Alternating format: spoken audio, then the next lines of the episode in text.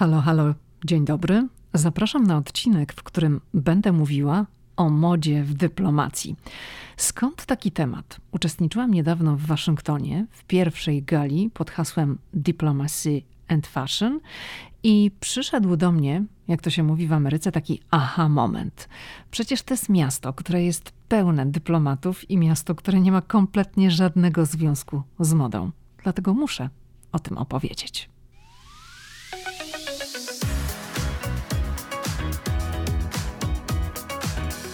Hej, hej, tu Lidia Krawczuk. Los rzucił mnie do Waszyngtonu i to właśnie tu, w stolicy USA, powstaje ten podcast.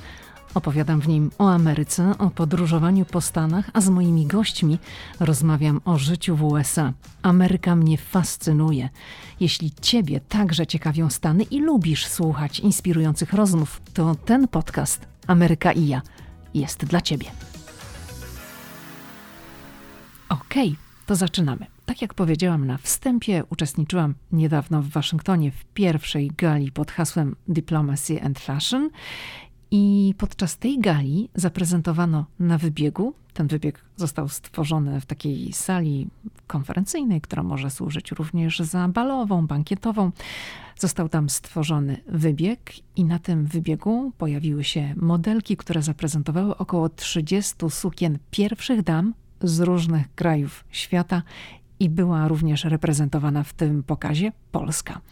I pomyślałam sobie wtedy od razu, że to jest ciekawy temat, dlatego że nic takiego w Waszyngtonie wcześniej nie było, a Waszyngton to nie tylko polityczna stolica świata, to także światowa stolica dyplomacji. Znajduje się tutaj około 200 placówek dyplomatycznych z całego świata.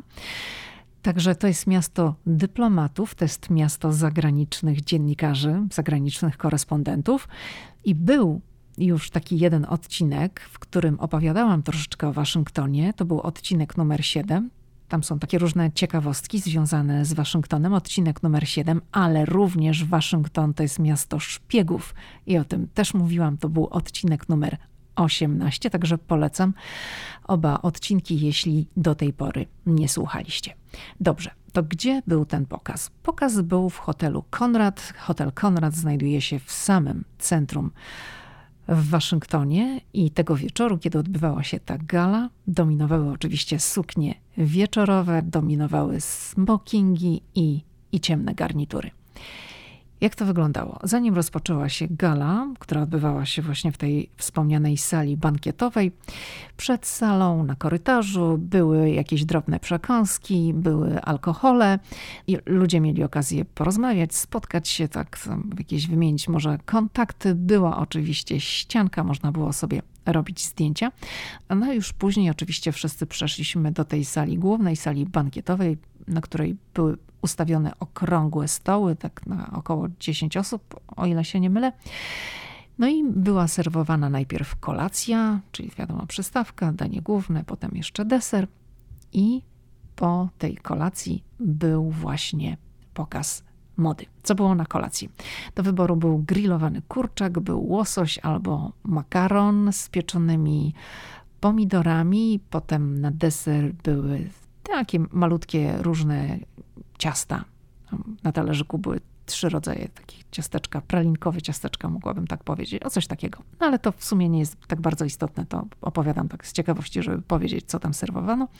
No i później rozpoczął się półgodzinny pokaz mody, podczas którego prezentowano suknie pierwszych dam z różnych krajów świata, z różnych, czyli no oczywiście ze Stanów Zjednoczonych, z Australii, z Czech, z Kataru, z Włoch, z Wietnamu, z Polski też, w sumie z 28 krajów.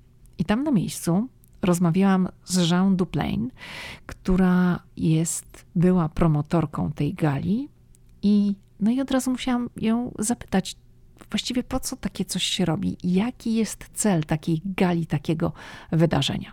No i posłuchajmy, co mi wówczas w hotelu Conrad powiedziała. The purpose of this gala is to put Washington D.C. on the map permanently Celem tej gali jest umieszczenie na stałe Waszyngtonu na mapie miast mody, gdyż nigdy nas w ten sposób nie postrzegano. Lecz mamy największą społeczność dyplomatyczną na świecie tutaj, w Waszyngtonie. Tak więc kobieta, która nazywa się Indira Gumarowa, która jest żoną ambasadora Czech, miała to marzenie, tę wizję, by w tym wspaniałym mieście, które mamy, w którym jest tyle skarbów w kontekście teatrów, sztuki, życia rządowego i wszystkich ważnych rzeczy, by powiedzieć, my jesteśmy również miastem mody. And say we also are a fashion city. And so she created what is the first. Stworzyła więc pierwszą galę mody, żeby celebrować projektantów pierwszych dam z całego świata. Ważne jest to, że nigdy nie świętowaliśmy z powodu projektantów pierwszych dam i pierwszych dżentelmenów z całego świata. Nie wiem, czy było to w jakimkolwiek mieście w Stanach Zjednoczonych. Jestem pewna, że w innych krajach celebruje się pierwsze damy, ale nie wiem, czy zgromadzono je razem w sposób, w jaki my to zrobiliśmy tutaj. Pracuję wspólnie z Indirą przez ostatnie 5 lat, od kiedy tu przyjechała. Zrobiłyśmy wspólnie nasz pierwszy pokaz mody w Departamencie Stanu i to było pierwszy raz, że zrobiono tam pokaz mody od 20 lat. Także ona w krótkim czasie to zrobiła. Ambasadorowie przybywają tu na parę lat, także ona pracowała bardzo ciężko na coś, co nie jest proste. W świecie mody jest ogromna konkurencja, to wielkie wyzwanie i dla nas, to też nowy świat tutaj. The fashion world is a very competitive, very challenging arena for her to have done this to. So it's a new world for us here. But fashion and diplomacy. Lecz moda i dyplomacja to nie jest łatwy mariaż, dlatego że jest mnóstwo zasad, które trzeba postrzegać i nie jest to takie proste zaprojektować stroje dla pierwszych dam czy żon dyplomatów. Zgadza się, zdecydowanie. To sztuka i trzeba wziąć wszystko pod uwagę, dlatego że pierwszą rzeczą, którą ktokolwiek widzi, to to, jak wyglądasz, co masz na sobie i jeśli to wygląda źle, jeśli popełniasz błąd w tym, w jaki sposób się prezentujesz, to jest to w myślach osoby, z którą się spotykasz.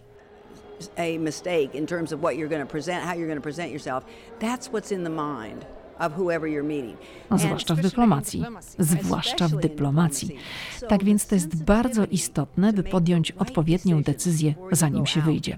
Myślę więc, że to pomoże nam wszystkim, by zastanowić się, w jaki sposób się ubieramy, jakich dokonujemy wyborów, a zwłaszcza dla tych z nas, którzy pracują w kręgach dyplomatycznych. Nie jestem dyplomatką, jestem osobą od dyplomacji, która przez ostatnie 15 lat chodzi do różnych ambasad cały czas. Więc gdy idę, noszę jakiś konkretny kolor. Kolory, które może pasują do flagi, może do kolorów flagi, czy noszę coś, co pasuje do stylu kraju. W różnych krajach jest inaczej, w zależności czy to świat arabski, czy to społeczność latynoska i tak dalej. Także chodzi o świadomość tego wszystkiego, lecz to pomaga nam wszystkim, nie tylko dyplomatom, lecz dyplomacja prowadzi, a szczególnie pierwsza dama. To ona nadaje ton. But it can help all of us, really. It's not just the diplomatic community, but the diplomats take the lead. And certainly a first lady takes the lead in the country. She sets the tone. Jackie Kennedy była oczywiście jedną z najwspanialszych w naszych czasach. Uwielbialiśmy ją. Pani Obama, suknia bez rękawów, nowy, świeży styl, który wniosła, lecz to naprawdę rezonuje z tym, jak postrzegają nasz kraj, co próbujemy powiedzieć i zrobić. To niesie za sobą wiadomość.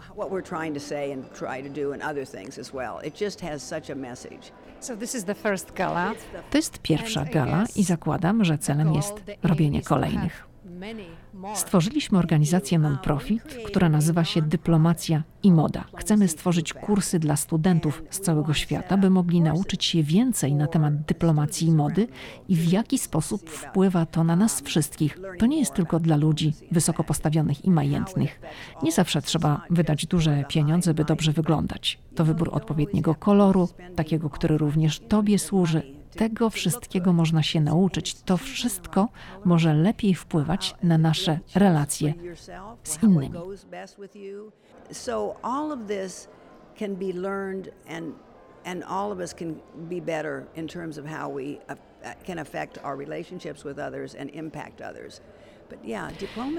Dyplomacja i moda to wyjątkowa nisza. Waszyngton nie jest w ogóle znany jako modowa stolica świata. Rozmawiamy w hotelu Conrad, który znajduje się niedaleko miejsca zwanego City Center, które jest jedyną lokalizacją w Waszyngtonie, którą można nazwać dystryktem mody.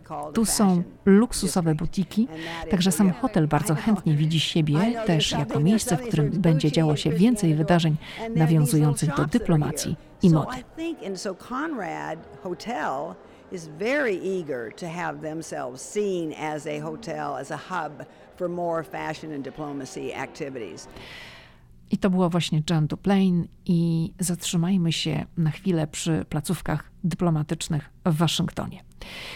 Dlatego, że w placówkach dyplomatycznych w Waszyngtonie, których jest, jak już wspominałam, około 200 tutaj, odbywają się bardzo często różne imprezy. Część z nich jest zamknięta.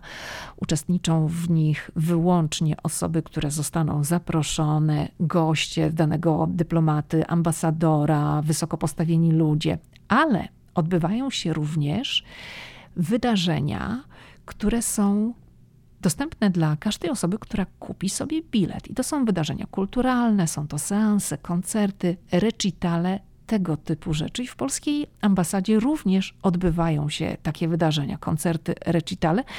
I charakterystyczne dla tych wydarzeń jest to, że prezentowana jest w nich twórczość, kultura, wszystko, co jest związane z danym krajem, który organizuje takie wydarzenie, czyli na przykład jeżeli mamy jakiś koncert w polskiej ambasadzie, to będzie to polski artysta. I jest jeszcze jedna taka rzecz, która jest bardzo charakterystyczna dla Waszyngtonu. Od wielu lat w maju w Waszyngtonie organizowany jest tak zwany Dzień Otwarty Ambasad Krajów Unii Europejskiej, czyli uczestniczą w nim tylko kraje Unii Europejskiej i to jest doskonała okazja, żeby wejść do ambasady takiego kraju i zobaczyć, jak siedziba, jak placówka ambasady wygląda od środka, bo tak normalnie, to nie można sobie tam wejść. Chyba że przy okazji właśnie takiego kulturalnego wydarzenia, na które ktoś sobie kupi bilet, ale tak, to nie ma jak. A w maju właśnie przez ten jeden dzień można zajrzeć do ambasady i to jest bardzo fajna impreza. Ja w tym uczestniczyłam wielokrotnie. I ja byłam w kilku ambasadach, pokazywałam to na Instagramie. Oczywiście nie udało mi się wejść do wszystkich ambasad, nie ma takiej możliwości, trzeba sobie coś wybrać. Ale ja byłam w ambasadzie Włoch, w ambasadzie Danii, Niemiec i Francji. Nie wchodziłam do polskiej ambasady, dlatego że byłam tam już wielokrotnie przy okazji różnych wydarzeń, więc nie byłam ciekawa, jak to wygląda, bo oczywiście Polacy też przygotowali imprezy, bo to jest również po to, żeby zapoznać ludzi, którzy odwiedzają ambasady z kulturą danego kraju, co dany kraj oferuje. To jest też taka właśnie oferta turystyczna. Opowiedź do mojego kraju. Mamy to. Także zaglądałam we wcześniejszych latach do polskiej ambasady. Byłam ciekawa, jak Polska się prezentuje, ale też ostatnio lubię chodzić do innych ambasad, żeby zobaczyć, co inni robią i jak. I byłam właśnie na przykład w ambasadzie włoskiej, także była tam prezentowana kultura włoska, była pizza, można było sobie kupić kawałek pizzy, także to był taki klimat. Świetna była prezentacja Danii jako kraju, który właśnie jest bardzo ekologiczny, który stawia na jazdę na rowerze, także można było sobie na przykład tam wówczas zrobić taką wirtualną przejażdżkę. Wsiadało się na rower. Oczywiście ten rower był przymocowany i pedałowało się, ale on nigdzie nie jechał, ale dzięki tym wszystkim efektom specjalnym, bo zakładało się na oczy takie gogle specjalne, i miałam wrażenie, że jadę po Kopenhadze. Także to było bardzo fajnie zorganizowane. Wielka wspólna impreza Niemiec i Francji. To się akurat odbywało na terenie ambasady Niemiec. I ambasada Niemiec ma potężny teren, potężny. Nie mówię o samym budynku, ale teren. Także jak tam byliśmy z Pawłem, to ja mówię, kurczę, widzisz, to jest takie miejsce, gdzie można robić dyplomację. Bo bierzesz takiego swojego gościa, idziesz z nim na spacer i tam jest tyle miejsca, to jest teren ogrodzony, także od ulicy tam za dużo nie widać. To są tak wielkie tereny, że możesz tam przejść dookoła, i toczyć rozmowy, nie siedząc przy stole, ale spacerując w pięknych okolicznościach przyrody, bo piękne są ogrody. Także to jest bardzo fajna rzecz. Bardzo dużo ambasad, nie mówię, że wszystkie, ale większość, znacząca część mieści się w takiej części Waszyngtonu, która zwana jest Embassy Row. Przy tym Embassy Row jest wiele ambasad i on jest zlokalizowany w pewnej sekcji ulicy przy Massachusetts Avenue.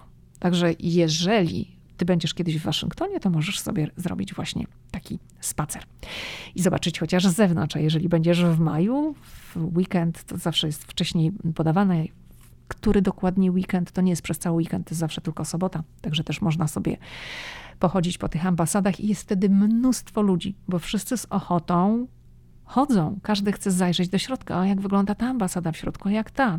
Co tam jest? Także polecam przy okazji wycieczki do Waszyngtonu, jeżeli to będzie akurat w tym okresie, to zdecydowanie.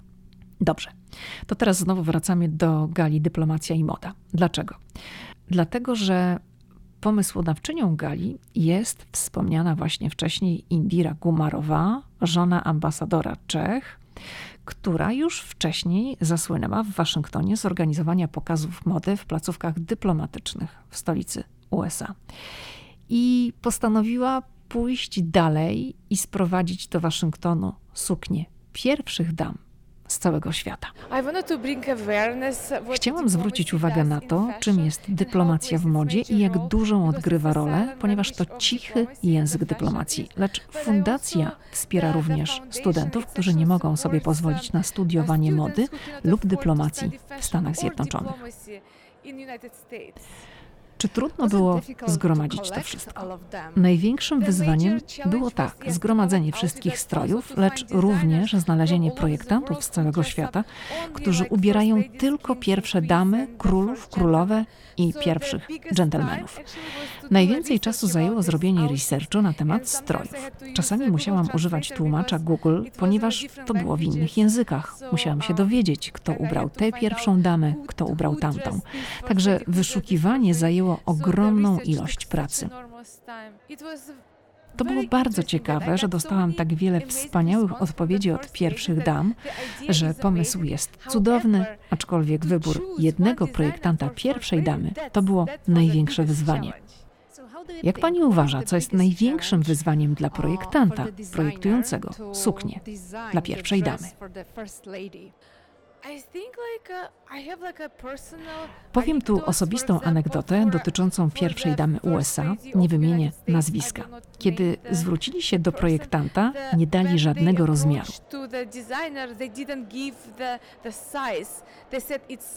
Powiedzieli, że to tajemnica państwowa, żeby podać rozmiar sukni pierwszej damy. Tak więc projektant musiał zrobić suknię, która będzie idealnie leżała na pierwszej damie na podstawie filmów i zdjęć z magazynów. Tak więc największe wyzwanie dla projektanta to nie tylko rozmiar, lecz również w jaki sposób zaakcentować kulturę i podkreślić kraj za pomocą jednej sukienki. Lecz to nie tylko styl, lecz również kolory, krój, jaka powinna być długość, czy może być odkryty dekolt ramiona. Tak więc to jedno z największych wyzwań dla projektanta. Like the style, but also the colors and the cut and how short it should be. Can you open the cleavage or can you open the arms? So it is one of the most challenging thing to do for the designer. Czyli mówi pani, że projektanci w USA nie dostają wymiarów pierwszej damy. Nigdy? To zaskakujące. To tajemnica państwowa, rozmiar pierwszej damy.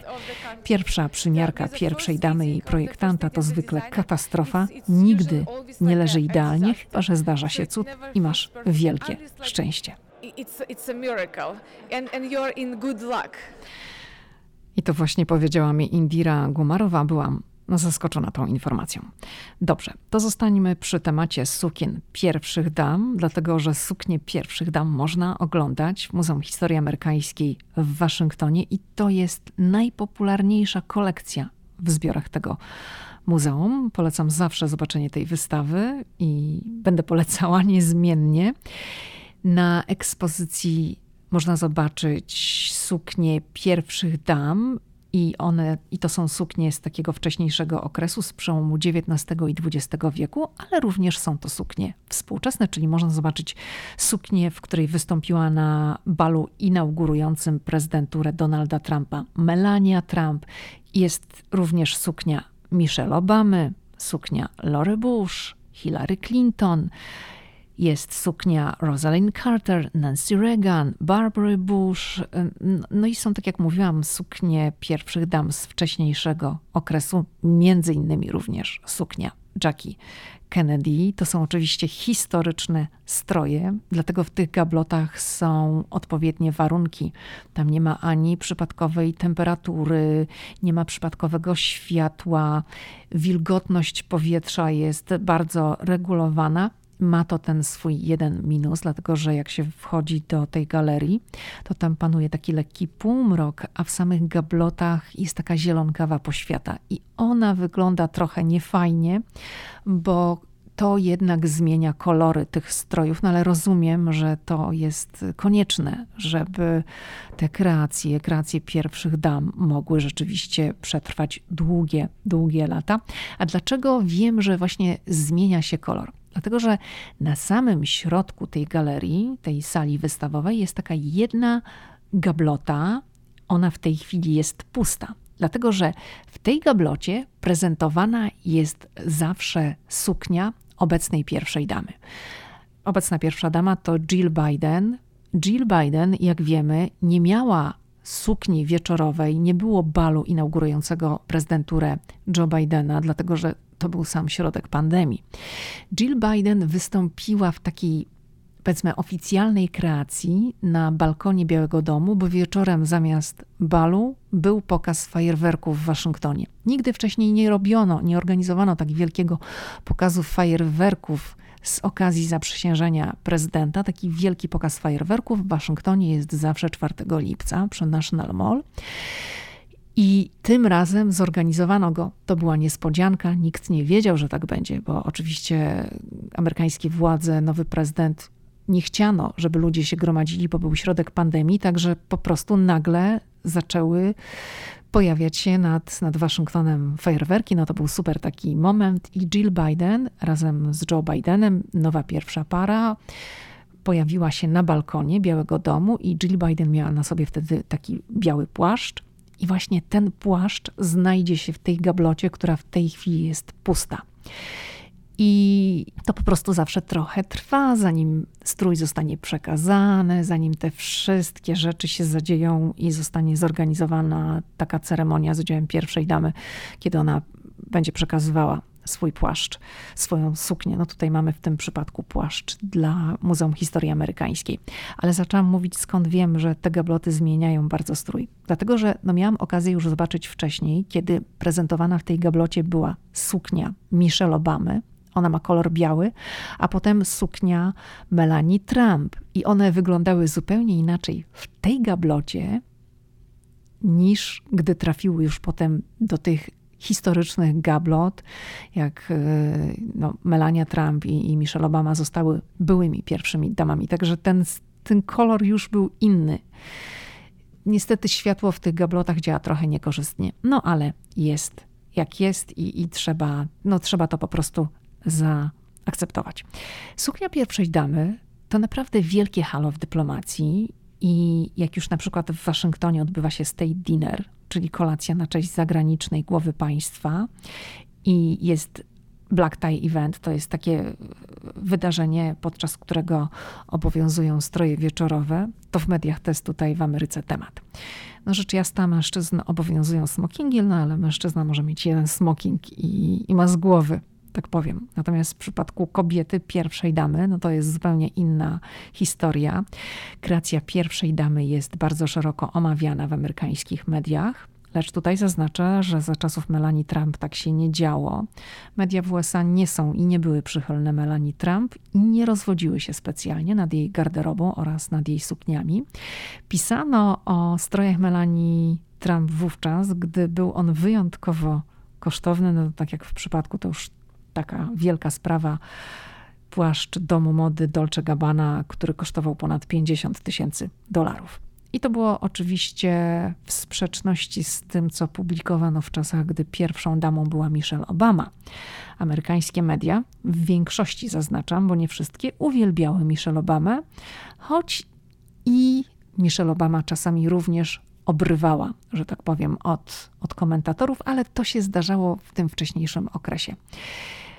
Była taka sytuacja w 2011 roku w Białym Domu. Zorganizowano state dinner na cześć prezydenta Chin i Michelle Obama zaprezentowała się wówczas w czerwonej sukni z kolekcji brytyjskiego domu mody Alexander McQueen. I wybór Michelle Obamy stał się tematem wówczas wielkiej, niemal ogólnonarodowej debaty. Suknia była piękna, czerwona, taka do ziemi, z czarnymi esami, floresami, odkryte ramiona. I zaraz po tym, jak ukazały się pierwsze zdjęcia, jak pokazało się pierwsze wideo, gdy pierwsza para USA, czyli Michelle i Barack Obamowie, witali prezydenta Chin. On był sam, nie towarzyszyła mu żadna kobieta. Jak go witano w Białym Domu, to zaraz te pierwsze reakcje, no to było oczywiście bardzo dużo zachwytów, ale strój pierwszej damy został skrytykowany dzień później. Amerykański projektant Oscar de la Renta, on już nie żyje, zmarł w 2014 roku, powiedział wtedy dla Women's Wear Daily, cytuję: rozumiem, że spotkanie w Białym Domu miało służyć promocji amerykańskich produktów w Chinach i chińskich w Ameryce. Dlaczego więc mieliśmy suknie z Europy? Jestem stary i nie potrzebuję promocji mojego biznesu, ale mamy tu całą masę młodych i bardzo utalentowanych ludzi. Tak mówił wówczas 79-letni projektant. Skąd to wielkie halo? Stąd, że od pierwszej damy w Stanach Zjednoczonych oczekuje się, że przy okazji state dinner włoży kreację amerykańskiego projektanta lub twórcy z kraju, z którego pochodzi gość i na którego cześć wydawane jest to eleganckie przyjęcie. Oscar de la Renta, on się urodził w Santo Domingo i to był kreator, on był ulubieńcem pierwszych dam Stanów Zjednoczonych od czasu Nancy Reagan. Suknie jego projektu na wielkie okazje wybierały również Barbara Bush, Hillary Clinton i Laura Bush, lecz nie Michelle Obama. Michelle Obama włożyła suknię projektu de la Renty dopiero w 2014 roku i to nastąpiło na kilkanaście dni przed jego śmiercią. No, trudno jakby zgadywać, czym się wówczas kierowała, ale ja to odebrałam jako taki ukłon w jego stronę. On chorował i był nieuleczalnie chory, także może Michelle Obama chciała mu pokazać, że, no bo, że ją skrytykował, a nie skrytykował ją tylko raz, zaraz o tym powiem. No i że już jakby w tej końcówce jego życia, że no jakby jest pogodzona z tym, że tak się stało. Tu chcę właśnie o tym powiedzieć. W 2009 roku, czyli to było zaraz na początku, kiedy Michelle Obama została pierwszą damą, no tak trochę jej wytykał promowanie tanich ubrań popularnych marek, co ja uważam, że wcale nie jest złe, ale taki najsłynniejszy i najbardziej dosadny komentarz Oscara de la Renty dotyczył stroju, w jakim Michelle Obama pojawiła się na spotkaniu z królową Elżbietą II. I ówczesna pierwsza dama Michelle Obama zaprezentowała się wtedy w czarnym, rozpinanym sweterku. I co powiedział Oscar de la Renta? Oscar de la Renta skomentował to tak: nie idzie się do pałacu Buckingham w swetrze. Także proszę. To podałam wam świetne przykłady dotyczące dyplomacji i mody, jak jest to w tym świecie istotne. Ale może jeszcze właśnie chwilę tutaj powiem o mężczyznach, bo napisałam cały wątek w naszej książce Ameryka i my na temat strojów w czasie kampanii wyborczej i chciałabym przytoczyć tutaj fragment właśnie naszej książki, gdzie jest ta część dotycząca, taka krótka część dotycząca mężczyzn. Okej, to cytuję. Kandydaci na prezydenta USA muszą, zgodnie z sugestiami płynącymi od ekspertów, zwrócić uwagę na sposób, w jaki nogawki układają się na butach, rozmiar spinek przy mankietach koszul, na zegarki, a nawet na wielkość amerykańskich flag wpiętych w klapy marynarki. Donald Trump był regularnie krytykowany w Ameryce za zbyt duże garnitury, za długie krawaty i rozpięte marynarki.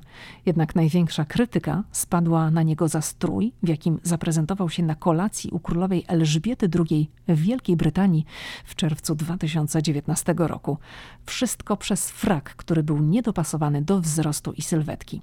Prezydentowi wytknięto wystającą spod fraka białą kamizelkę, zbyt długie rękawy, a także za długie i za szerokie spodnie. Użytkownicy internetu ocenili, iż frak wyglądał jak pożyczony od 13-letniego wówczas barona, syna Donalda Trumpa. Twitter został zalany żartami oraz zdjęciami stojących u boku królowej, byłych prezydentów we frakach. Dostało się też Barackowi Obamie. Garnitur, w którym Obama pojawił się na konferencji prasowej w sierpniu 2014 roku, wywołał w Ameryce prawdziwą histerię. Media wrzały. Na konferencji prasowej w Białym Domu, poświęconej między innymi sytuacji w Syrii i działalności państwa islamskiego, Barack Obama wystąpił w garniturze w kolorze piasku pustyni. Beżowy, za szeroki w ramionach garnitur stał się obiektem żartów i kpin. Na Twitterze pojawiały się coraz to nowe wpisy, a w studiach telewizyjnych toczono na temat garnituru żywe dyskusje. Jeden z republikańskich kongresmenów, Peter King z Nowego Jorku, oświadczył nawet na antenie CNN, że prezydent nie zachowuje się poważnie, pojawiając się na konferencji prasowej w niestosownym ubraniu. Garnitur Baracka Obamy określił mianem nieprezydenckiego. Piaskowe garnitury nosili już wcześniej prezydenci Ronald Reagan, George H. Bush, George W. Bush i Bill Clinton, lecz żaden z nich nie musiał czytać na swój temat tweetów w stylu „Prezydent jest tu po to, żeby sprzedać ci ubezpieczenie na wypadek tornado”. Pojawiły się i też takie komentarze, że Barack Obama może poczuć na własnej skórze, jak to jest być pierwszą damą, gdy nikogo nie interesuje, co masz do powiedzenia, tylko jaką masz sukienkę. Okej. To był fragment z Ameryka i my, naszej książki, mojej i Pawła Żuchowskiego, i wracamy do gali. W gali Dyplomacja i moda w Waszyngtonie uczestniczyła również Dorota Goldpoint, która projektuje stroje dla Agaty Kornhauser-Dudy. Miałyśmy okazję chwilę porozmawiać, no i zapytałam, jak to się w ogóle stało, iż suknia pierwszej damy Polski znalazła się na tym pokazie. Sami byliśmy zaskoczeni, gdy wpłynął do nas mail z zaproszeniem na tę galę, ponieważ jest to pierwsza gala, więc nie mogliśmy zobaczyć, co to za wydarzenie, ale oczywiście skonsultowałam to z panią prezydentową, czy mogę zaprezentować tę suknię tutaj podczas tej gali. Oczywiście pani prezydentowa się zgodziła. Za chwileczkę rozpocznie się też pokaz mody, na którym właśnie jedna z sukni zostanie zaprezentowana. To jest suknia, którą pierwsza dama założyła na galę dyplomatyczną w styczniu 3 lata temu. Czarno-złota suknia, którą bardzo lubiła. Pierwsza suknia koktajlowa to suknia, którą włożyła też w Stanach na spotkanie z ówczesnym prezydentem Donaldem Trumpem i Melanią Trump. Taka słynna suknia, która nawet była opisana w Independent Magazine, więc te dwie suknie będą dzisiaj zaprezentowane. Proszę powiedzieć, czy to jest bardzo duże wyzwanie, żeby zaprojektować suknię, strój dla pierwszej damy, biorąc pod uwagę te wszystkie ograniczenia i sprawy, które wiążą się z dyplomacją, z wszystkie wymogi? Tak, to prawda. Przede wszystkim my musimy w strojem jakby nieść pewien przekaz, który pierwsza dama chce przekazać publiczności, bo gdy wchodzi, gdziekolwiek się znajduje, najpierw widzimy suknię, najpierw widzimy to, jak wygląda, a później są wszystkie pozostałe elementy danego spotkania. W związku z tym ta suknia musi przede wszystkim spełniać wymogi protokołu dyplomatycznego i to, na jaką okazję jest szyta. Chociażby ostatnia sytuacja międzynarodowego pogrzebu Elżbiety II w Wielkiej Brytanii. Tutaj był bardzo ścisły jakby plan przygotowania tej sukni, ponieważ ona musiała mieć głęboką czerń, musiała mieć odpowiednią długość, nakrycie głowy musiało być też odpowiedniej wielkości. Więc to są wszystko elementy bardzo istotne, które są mi przekazywane podczas właśnie tego całego procesu przygotowania kreacji na daną okazję. Czyli to jest często takie projektowanie pod presją czasu, bo tak jak w przypadku pogrzebu królowej Elżbiety II, No tego czasu było bardzo mało. To prawda, to było bardzo, bardzo trudne wyzwanie, bardzo stresujące, bo właściwie każdego dnia dochodziła nam nowa kreacja do uszycia. I no, szyliśmy, powiem szczerze, prawie po nocach, żeby zdołać wyrobić się w ciągu tych 3 dni. I zazwyczaj, gdy pracuje się z takimi osobami jak pierwsza dama, to jest ta presja czasu bardzo trudnym takim elementem tej współpracy. Ale my już pracujemy 5 lat z panią Agatą, więc my już jakby przyzwyczailiśmy się do tego, w jaki sposób pracować, jak planować tę pracę, więc my już jesteśmy jakby do tego przygotowani. Wspomniała Pani, że tutaj w czasie pokazu zobaczymy jedną z sukien, którą miała na sobie pierwsza dama Polski w Stanach Zjednoczonych, tutaj w Waszyngtonie, gdzie rozmawiamy. Czy może Pani przywołać ten moment i no, swoją wizję, jak taki strój ma wyglądać i co Pani musiała wziąć pod uwagę, żeby przygotować go na tę konkretną okazję? To była wizyta, druga wizyta pary prezydenckiej polskiej tutaj w Waszyngtonie u prezydenta Trumpa. Wiedzieliśmy, że to będzie oficjalne powitanie przed Białym Domem, w związku z tym będą tam na pewno zdjęcia. Wiedzieliśmy, że wieczorem będzie kolacja, więc to były 2 stylizacje właściwie, ale ta jedna, która była taka dosyć głośna, bo oczywiście porównywana zawsze z strojem, nienagannym strojem pani Melanie Trump, to było no, dużym wyzwaniem. Ponieważ wiem, że pierwsza nasza dama, pani Agata, bardzo lubi kontrasty, szczególnie kontrast czarno-biały, więc postawiliśmy na pewniaka, czyli na taką kolorystykę, w której się będzie dobrze czuła. I poproszono mnie, abym zaproponowała coś, co jest taką bardzo rozpoznawalną cechą moich kolekcji, czyli asymetrię i geometryczne różne rozwiązania.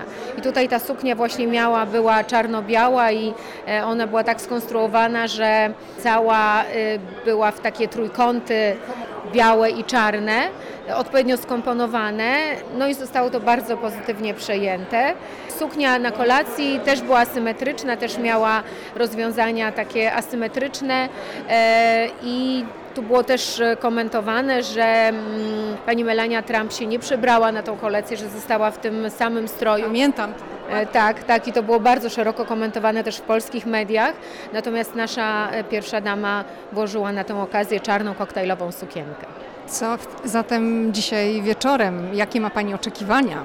No jestem bardzo podekscytowana faktem, że tutaj jestem, że tutaj zaprezentuję te 2 suknie i tak naprawdę jestem ciekawa, jakie są konsekwencje tej gali tutaj dla projektantów, bo myślę sobie, że to jest, tak przynajmniej organizatorzy mówią, że to jest taki sposób wyróżnienia projektantów, którzy ubierają głowy państw, więc jestem pełna tutaj no, ciekawości, co nastąpi dalej.